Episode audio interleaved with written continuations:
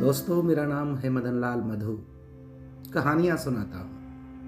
आज मैं आपको सुनाने जा रहा हूँ राम कुमार अत्रेय की लिखी कहानी, मौत एक दोस्त की। तो आइए, सुनते हैं। क्या ऐसा संभव है कि अकस्मात कोई वस्तु आपके हाथ में आए और आपका मन मस्तिष्क स्मृतियों की मोटी बही के पन्ने एक एक करके उलटने पलटने लगे और उस पर टेढ़े मेढ़े अक्षरों में लिखी इबारत को बड़ी सफ़ाई से बांचने लगे। जी हाँ, ऐसा होना पूरी तरह संभव है। यह बात मैं स्वयं के अनुभव के आधार पर कह रहा हूँ। हुआ यूँ कि कुरियर वाला एक दिन शाम के समय मेरे हाथ में एक पैकेट थमा गया। पैकेट पर भेजने वाले का नाम पता देखते ही स्मृतियों की मोटी बही के पृष्ठ एक फड़फड़ाहट के साथ अपने आप खुलने लगे। मस्तिष्क में मची इसी उथल पुथल के बीच मैंने वह पैकेट खोल डाला। पैकेट में इंग्लैंड में बने पार्कर पेनों का एक सुंदर सा जोड़ा मौजूद था। साथ में सुंदर स्पष्ट अक्षरों में हाथ से लिखा एक छोटा सा पत्र भी था। पत्र अंग्रेज़ी में लिखा गया था, जिसका भावार्थ यूँ था, प्रिय मित्र, वास्तव में तो तुम मेरे मित्र ही हो, सच्चे मित्र, पर तुम्हें भाई कहने को मन करता है। बचपन में जब हम दोनों साथ पढ़ते थे तो परीक्षा देते समय उत्तर पुस्तिका पर प्रश्नों के उत्तर लिखने के लिए मैं कभी तुम्हारा पेन चुरा लेता तो कभी तुम्हारे हाथ से पेन छीन कर परीक्षा दिया करता था। तुम जानते हो, ऐसा करना मेरी मजबूरी थी। मेरे माता पिता गरीब थे। उनसे पैसा मांगते हुए दर्द होता था। मित्रता के नाते तुम पर ज़ोर चलता था। बस, ज़्यादा नहीं कहूँगा। तुम्हारे जन्मदिन पर पार्कर पेन का यह जोड़ा भेंट कर रहा हूँ। जन्मदिन की बधाई तुम्हारा अपना डीके। डीके लंदन में रहता था। वहीं से उसने यह पैकेट भेजा था, डीके अर्थात देवेंद्र कुमार। जब भी मैं फ़ोन पर बात करते हुए उसे देवेंद्र कुमार कहकर संबोधित करता, वह उखड़ जाता। फिर अपनी फर्राटेदार अंग्रेज़ी में कहता छोड़ यार, मुझे देवेंद्र नहीं, डीके कहा करो। देवेंद्र कहलवाना मुझे अच्छा नहीं लगता। देवेंद्र का मतलब देवताओं का राजा इंद्र, जो छल कपट से अपना सिंहासन बचाए रखना चाहता था। किसी भी दानी अथवा तपस्वी की साधना का समाचार मिलते ही, जिसका सिंहासन हिलने लगता और स्वर्ग में रहने वाली अप्सराओं का सहारा लेकर उन दानियों, तपस्वियों की साधना को खंडित करने का षड्यंत्र रचने लगता। मैं इंग्लैंड में हूँ और मुझे यहाँ से कोई नहीं हिला सकता। क्योंकि मैं परिश्रम करता हूँ, योग्य हूँ और रहूँगा। मैं डीके हूँ और डीके ही बने रहना चाहता हूँ। बीके ईमानदार था और सच्चा भी। मैं उसकी इन विशेषताओं के कारण ही उससे मित्रता किए हुए था। पत्र में जो उसने लिखा था, वह बिल्कुल सही था। पेन वाली बात वह केवल मेरे ही सामने नहीं कहता था। दूसरों के सामने भी वह बिना किसी लाज संकोच के कह देता था। जिस दिन मैट्रिक की परीक्षा शुरू होनी थी उस दिन उसने मेरे हाथ में थमा, पेन झटकते हुए कहा था, यार, मेरे पास कोई ढंग का पेन नहीं है। सब बीच राह में दम तोड़ देने वाले कबड्डी के खिलाड़ी जैसे हैं। परीक्षा मैं तुम्हारे इसी पेन से दूँगा। और याद रखना, तुमसे ज़्यादा अंक लेकर दिखलाऊँगा। ऐसा कहकर वह बेशर्मी के साथ हंसने लगा था। एक बार तो मुझे बहुत बुरा लगा था। यह मेरा प्रिय पेन था। पर इस बात का ध्यान करके कि उसके पास सचमुच में ही कोई पेन नहीं है, मैं चुप रह गया था। वह मेरे ही पास सोता था, मेरी ही पुस्तकों से परीक्षा की तैयारी करता था। मैं व्याकरण याद कर रहा होता तो वह गद्य अथवा पद्य की पुस्तक याद कर रहा होता। परीक्षा परिणाम आया तो सचमुच में ही उसने मेरे से ज़्यादा अंक हासिल किए थे। मित्रों, सहपाठियों के बीच भी वह यह बात कहने से नहीं चूकता था कि उसने मेरी पुस्तकें पढ़कर तथा मेरे पेन से परीक्षा देकर ही इतने अच्छे अंक हासिल किए हैं। पढ़ने में मैं भी बहुत अच्छा था, पर वह तो जिस विषय को एक बार पढ़ लेता, उसे भूलता ही नहीं था। मैट्रिक में योग्यता सूची में नाम आ जाना उसके इंजीनियर बनने का आधार बन गया था। जिस भी संस्था में वह दाखिला लेता, उसे छात्रवृत्ति मिलनी ही थी। मैट्रिक में मैंने भी अच्छे अंक हासिल किए थे, पर योग्यता सूची में सिर्फ़ डीके का ही नाम था। हमारे स्कूल के एक अध्यापक ने हम दोनों को सलाह दी कि हम सरकारी पॉलिटेक्निक में प्रवेश लेकर जूनियर इंजीनियर का तीन वर्षीय डिप्लोमा कर सकते हैं। डिप्लोमा ग्रहण करते ही लोक निर्माण विभाग में पक्की नौकरी मिल जाएगी। सारी उम्र मौज करोगे। हम दोनों ने इंटरव्यू दिया। दोनों ही चुन लिए गए। पर माँ ने इस कोर्स में दाखिला लेने से मुझे रोक दिया। उसका कहना था कि जूनियर इंजीनियर बनने पर मुझे पूरे राज्य में कहीं भी भेजा जा सकता था। जबकि अध्यापक बनकर मैं अपने गाँव के आस पास रह सकूँगा। पिता थे नहीं, इसीलिए माँ चाहती थी कि मैं शादी करके घर बसाऊं और उसके साथ रहूँ।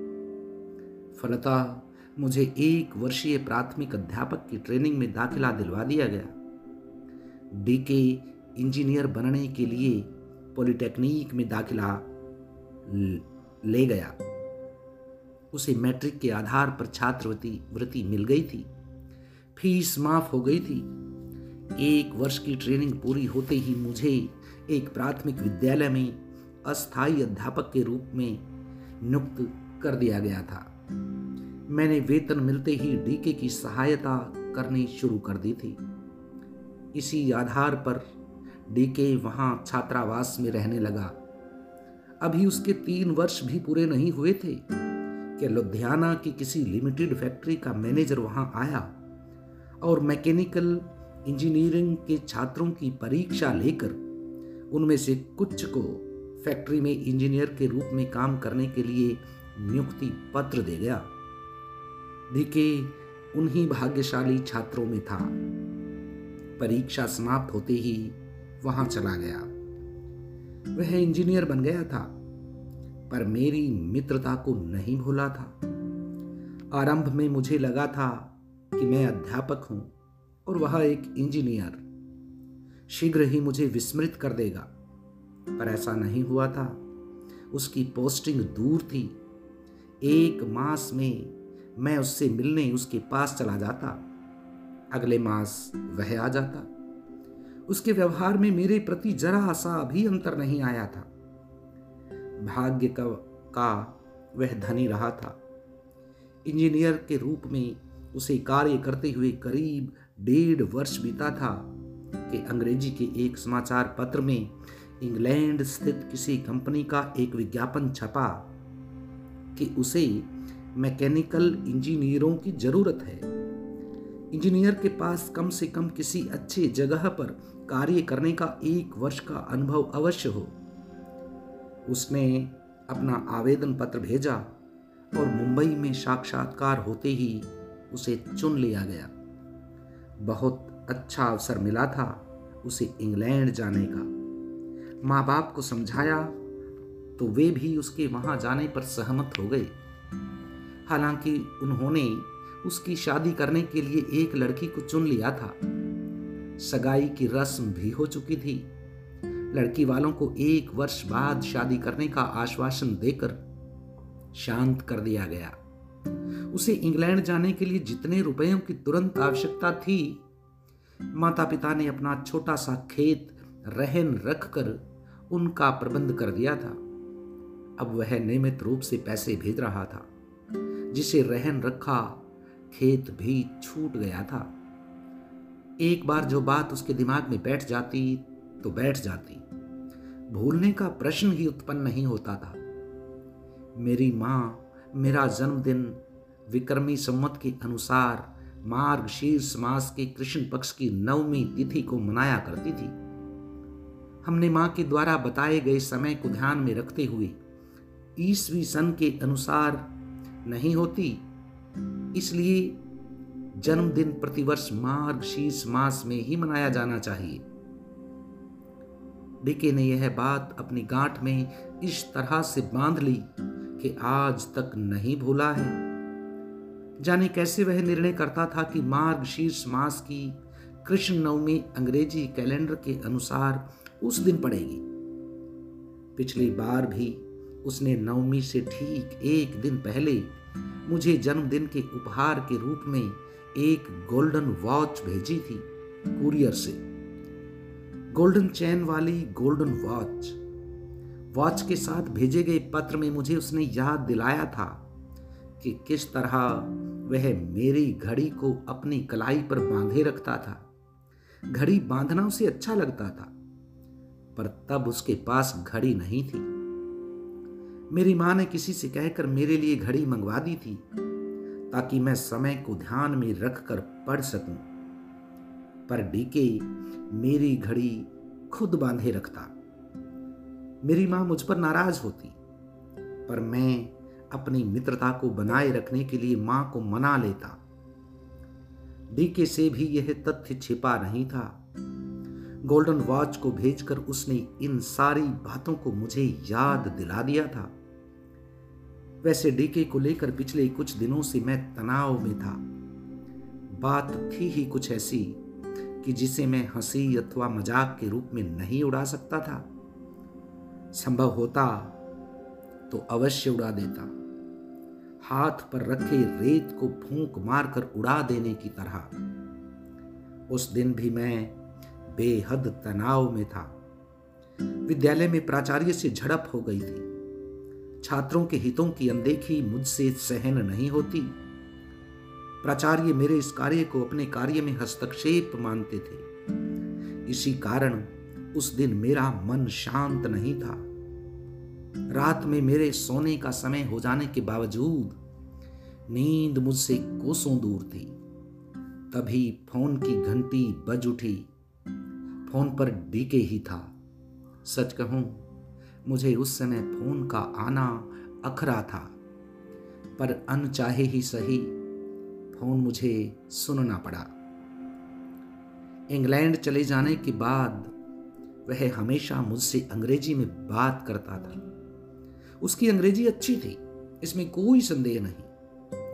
पहले भी वह बीच बीच में अंग्रेज़ी बोल लेता था, पर इंग्लैंड पहुँचने के बाद उसके उच्चारण में ज़बरदस्त परिवर्तन आ गया था। आधी अंग्रेज़ी मेरी समझ में ही नहीं आती थी। तब मैं उसके इस तरह से अंग्रेज़ी बोलने से चिढ़ गया था। उसे ज़ोर से डांट भी दिया था, पर उसने मेरी डांट पर कोई ध्यान नहीं दिया था। इतना अवश्य हुआ कि उसके शब्दों में विनम्रता अवश्य आ गई थी। वह रुक रुक कर साफ़ बोलने लगा था। उसने बताया कि उसने अंग्रेज़ युवती से शादी कर ली है। मैं जैसे आसमान से गिरा, फिर अपने आप को संभालते हुए फूट पड़ा। तुम्हारी माँ तुम्हारी शादी के सपने बुन रही है। मेरी बहू ऐसी होगी, वैसी होगी। मैं उसे इस तरह रखूँगी, इस तरह सुलाऊँगी, खिलाऊँगी, पिलाऊँगी। तुम्हारे भोले भाले पिता भी बेहद खुश हैं।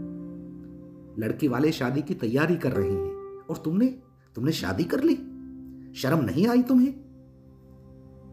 वहीं चुल्लू भर पानी मिले तो डूब मर। तुम धोखेबाज हो। तुमने अपने माता पिता को धोखा दिया है। और किसी को क्या बख्शोगे? बहुत कुछ कह गया था मैं। कहते कहते हाफने लगा था। बीच में उसने मुझे बिल्कुल नहीं टोका था।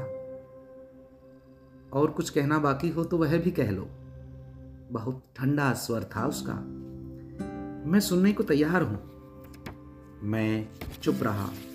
मुझे लगा कि मैं कुछ ज़्यादा ही बोल गया हूँ। यदि क्रोध शांत हो गया हो तो मेरी बात ध्यान से सुनो। मैं दुनिया में किसी से नहीं डरता, सिवा तुम्हारे और माता पिता के। तुम मेरे सच्चे दोस्त हो। मुझ पर एहसान भी बहुत किए हैं तुमने।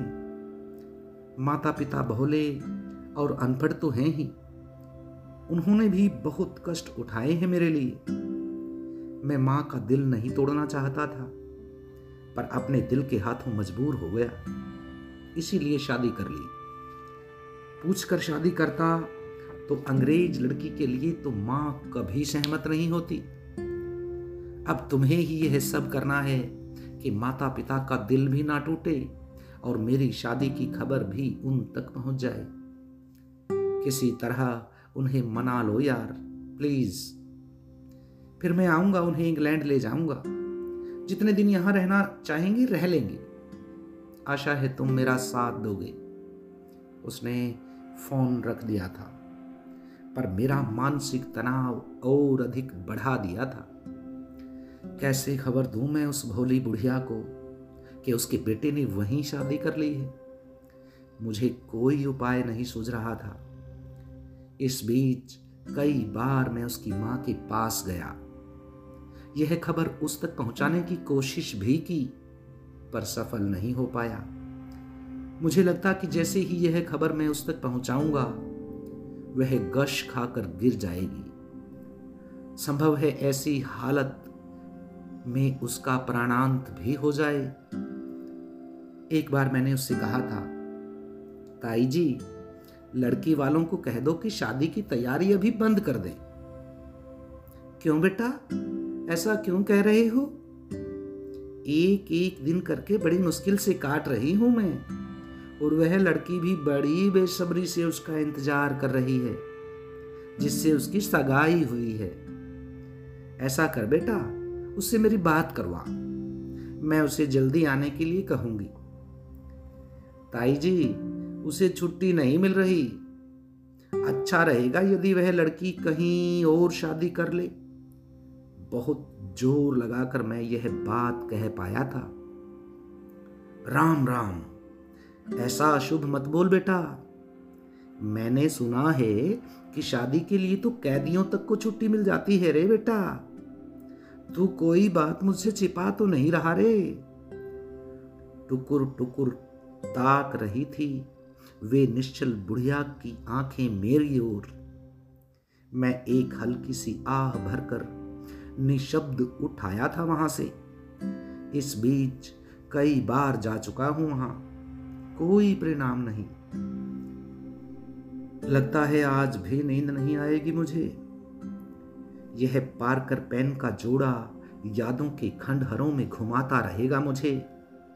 एक खुशबू की तलाश में भटकते भटकते असफल हो जाने के लिए मैं यह सब सोच ही रहा था। कि मोबाइल फ़ोन बज उठा। फ़ोन कान से लगाया डीके ही था। पेन पसंद आए कि नहीं? प्रश्न कानों से टकराया। उसके स्वर में निहित विश्वास बतला रहा था कि मुझे कुरियर के द्वारा पेन प्राप्त हो जाने के विषय में पूरा ज्ञान है उसे। वैसे भी प्रश्न के उत्तर में मुझे, हाँ तो कहना ही था। फिर आगामी दिन मेरा जन्मदिन होने की बधाई दी और उसने जानना चाहा कि मैंने ताई जी को शादी के विषय में जानकारी दी कि नहीं। यदि दी है तो मैं उन्हें डीके के पक्ष में मनाने में सफल हुआ कि नहीं? मेरे द्वारा स्वयं को असहाय बताने पर वह कुछ पलों के लिए निराश हुआ।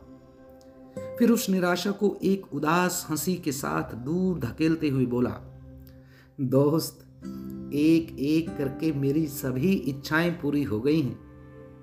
मुझे विश्वास है कि तुम माँ को अवश्य मना लोगे। जो इच्छा अधूरी है, वह यह कि तुम्हारे बिना यहाँ लंदन में मेरा मन नहीं लगता। मैं चाहता हूँ कि तुम भी यहाँ आ जाओ। तुम्हारे लिए मैंने नौकरी ढूंढ रखी है। एक दिन भी बेकार नहीं रहने दूँगा तुम्हें। समझे? बस एक बार हाँ कर दो। तो सारी बातें मैं संभाल लूँगा। भाई मेरे, तुम्हारे रहते यदि मुझे कभी अवसर मिला तो इंग्लैंड घूमने तो मैं अवश्य आ सकता हूँ। लेकिन रहने तथा नौकरी करने के लिए नहीं। ऐसा करो यार, तुम ही यहाँ आ जाओ। इंग्लैंड में प्राप्त किए गए अनुभव के आधार पर तुम्हें यहाँ अच्छी नौकरी मिल जाएगी। नौकरी नहीं तो कॉन्ट्रैक्टर बनकर खूब धन कमा सकोगे। माँ जी खुश हो जाएगी और वह लड़की भी जो तुम्हारी राह देख रही है। माँ बाप से मिलने के लिए एक आध बार इंडिया आना मेरी मजबूरी है यार। नहीं तो मैं यहाँ कभी नहीं आता, कभी नहीं। इंडिया में रखा ही क्या है यार? उसके स्वर में निहित उपहास एवं उपेक्षा का भाव मुझे भीतर तक कचोट गया। इंडिया अर्थात भारत की संस्कृति विश्व की सभी संस्कृतियों की सिरमौर रही है। इसे विश्व गुरु होने का श्रेय प्राप्त है। वेद शास्त्रों की भाषा, संस्कृत ने ही विश्व की अन्य भाषाओं को जन्म दिया है। और तुम कह रहे हो कि यहाँ क्या रखा है? शर्म आनी चाहिए तुम्हें। मैं कहे बिना नहीं रह सका।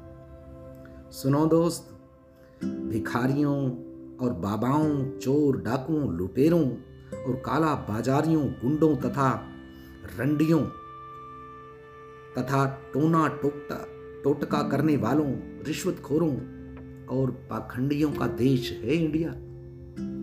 भ्रष्ट राजनेताओं की सुरक्षित क्रीड़ा स्थली के रूप में विख्यात हो चुका है इंडिया। गंदगी के ढेर और प्रदूषण इसकी खास पहचान है। कोई भी चीज़ तो ऐसी नहीं कि जिस पर गर्व किया जा सके। तुम्हें अच्छा लगता है तो तुम्हें ही मुबारक हो यह देश। वह फ़िल्मों में खलनायक का अभिनय करने वाले पात्र की तरह ठठाकर हंसा था। तुम्हें जन्म देने वाले माता पिता इसी देश के वासी हैं। इसी देश के अन्न जल का उपयोग करके तुम इस लायक बने हो। कि इंग्लैंड में जाकर नौकरी कर सको। यदि जन्म लेते ही तुम्हें मार दिया गया होता तो इस तरह की घृणित बात कहने के लिए तुम नहीं बचते। जिस देश की मिट्टी में हमने जन्म लिया होता है, वह हमारी माँ के समान होती है और वही देश पिता के समान। संभव है कि किसी की माँ बीमार हो, कुरूप हो तो इसका मतलब कदापि यह नहीं कि उस पर माँ को माँ ही नहीं माना जाए। किसी का पिता शराबी, जुआरी या किसी अन्य बुरी आदत का शिकार हो सकता है। परंतु रहेगा तो वह हमेशा जन्म देने वाला बनकर ही।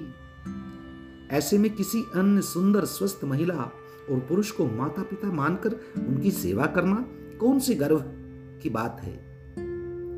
डीके इंजीनियर साहब, ऐसे लोग प्रशंसा के नहीं, घृणा के पात्र होते हैं।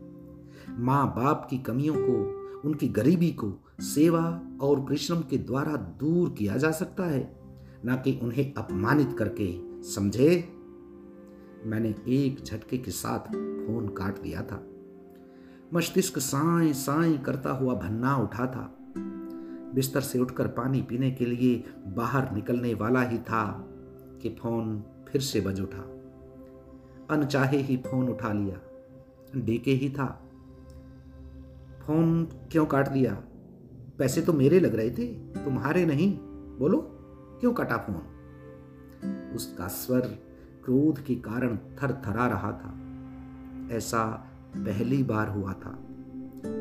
मेरा दोस्त मर चुका है और मैं किसी मुर्दे के साथ बात नहीं करना चाहता। मैंने शांत स्वर में उत्तर दिया, फिर फ़ोन काट दिया। मुझे लगा कि मेरा मस्तिष्क अब शांत है। पानी पीने की ज़रूरत भी अब मुझे नहीं थी। मैं बिस्तर पर लेट गया। फ़ोन की घंटी फिर से बजने लगी थी।